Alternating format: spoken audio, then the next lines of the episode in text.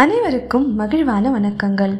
History அப்படிங்கிற பேரை கேட்ட உடனே ஸ்கூலில் அலண்டு ஓடுறவங்க ஹிஸ்ட்ரி கிளாஸ்னால் நல்லா தூக்கம் வரும்பா அப்படின்னு சொல்கிறவங்க நம்மளில் பல பேர் இருக்கோம். மேக்ஸாக இருந்தாலும் பரவாயில்ல history no no no no no என்னதான் ஹிஸ்ட்ரி சப்ஜெக்ட் படிக்க பிடிக்கலனாலும் அதை கதையாக கேட்கவும் படமாக பார்க்கவும் கண்டிப்பாக யாரும் நோ சொல்லவே மாட்டோம். இன்னைக்கு நம்ம ஸ்டோரியில் இரண்டு வீரர்களுக்கு இடையில நடந்த மிக முக்கியமான போரான பேட்டில் ஆஃப் ஹைடிஸ்பஸ் பற்றி தான் பார்க்க போகிறோம் ஒருத்தர் மாவீரன் அப்படின்னு உலக அளவில் போற்றப்பட்டவர். அரிஸ்டாட்டிலோட மாணவர். ஓரளவுக்கு கெஸ் பண்ணியிருப்பீங்க அவர் வேற யாரும் இல்லை. அலெக்சாண்டர் தி கிரேட் இன்னொருத்தர் இந்திய பகுதியை ஆட்சி பண்ண மிகவும் வலிமை வாய்ந்த போர்த்திறமும் வீரமும் அதீதம் கொண்ட மன்னர் போரிஸ். இவர் ஒரு குறுநில மன்னர். மாவீரன் அலெக்சாண்டர் கிரீஸ் ஈஜிப்த் பர்ஷியான்னு அவர் கால் பதிக்கிற இடமெல்லாம் வெற்றி கொடி பறக்க விடுறாரு.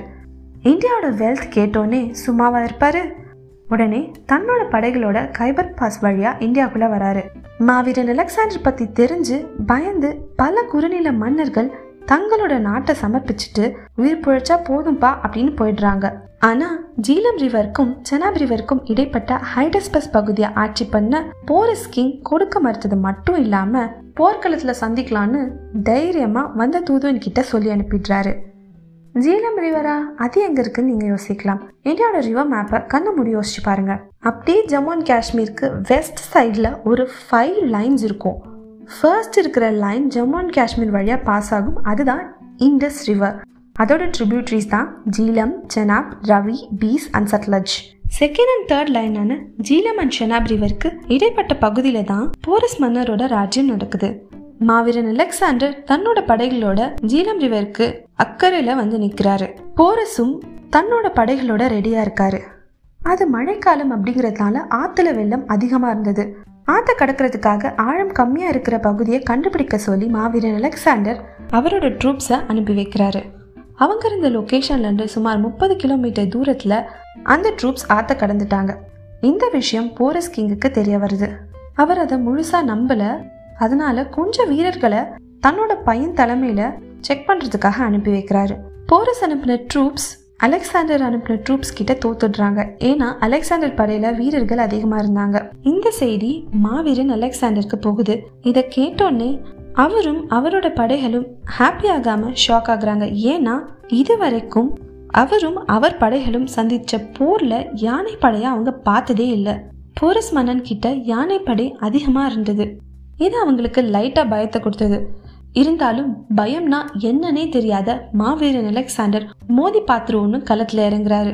மாவீரன் அலெக்சாண்டர் போட்ட எல்லா வியூகத்தையும் போரஸ் உடைச்சிட்டே வந்தாலும் கடைசியில அவர் படையில இருக்கிற யானைகளை வீழ்த்தி அவர் படைகளையும் முக்கால்வாசி வீழ்த்திடுறாங்க. ஆனாலும் வீரமும் தன்னம்பிக்கையும் குறையாம போரஸ் சண்டை போடுறாரு. கடைசியில அவர் தோத்து போயிட்டதா சொல்லப்படுது. சிலர் போரஸ் தான் வின் பண்ணியிருக்காரு. உண்மையை மறைச்சிட்டாங்க. அப்படின்னும் சொல்கிறாங்க இந்த பேட்டிலை பற்றி நிறைய கான்ட்ரடிக்ஷன்ஸ் இருக்குது ஆனால் கிரீக் ஹிஸ்ட்ரியில் அலெக்சாண்டர் தான் வெற்றி பெற்றிருக்காரு அப்படின்னு சொல்கிறாங்க கான்ட்ரடிக்ஷன் என்ன வேணாலும் இருக்கலாம். வின் பண்ணது யாராக வேணாலும் இருக்கலாம். ஆனால் உலகத்தையே வீழ்த்தின மாவீரன் அலெக்சாண்டர் பார்த்து வியந்த ஒரு மன்னர் தான் போரஸ் ஒரு மிக பெரிய மன்னனை எதிர்த்து போர் பண்றோன்னு துளி கூட பயம் இல்லாம எதிரிகள் தன்னோட படைகளை வீழ்த்தினாலும் தன்னம்பிக்கை குறையாம சோர்ந்து போகாம கடைசி வரைக்கும் போராடி இருக்காரு தோத்துட்ட பிறகும் கூட உன்னை எப்படி ட்ரீட் பண்ணணும்னு மாவீரன் அலெக்சாண்டர் கேட்டப்போ treat me as a king would treat another king அப்படின்னு கெத்தா ஆட்டிடியூடா பதில் சொல்றாரு. இதில் இம்ப்ரெஸ் ஆகி தான் மாவீரன் அலெக்சாண்டர் போரஸ் மன்னனுக்கு அவரோட ராஜ்யத்தை தனக்கு கீழே ஆட்சி பண்ணணும்னு திருப்பி கொடுத்துடுறாரு.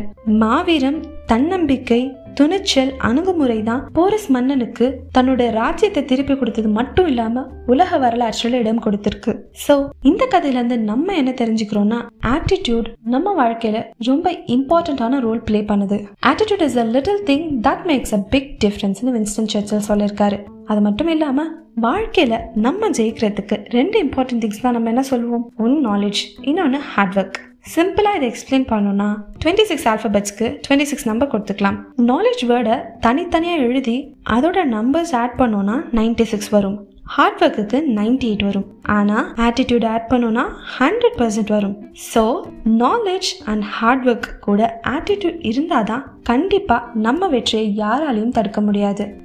இந்த எபிசோட இதோட நிறைவு பண்ணிக்கலாம். மீண்டும் அடுத்த எபிசோடில் சந்திக்கலாம். இந்த எபிசோட் பற்றினா உங்கள் கருத்துக்களை ஷேர் பண்ணணும்னு நினச்சிங்கன்னா டி ஃபார் டாக் இன்ஸ்டாகிராம் பக்கத்தில் தெரியப்படுத்துங்க. For that stay with T for talk நான் உங்கள் Shweta. Have a great day Tada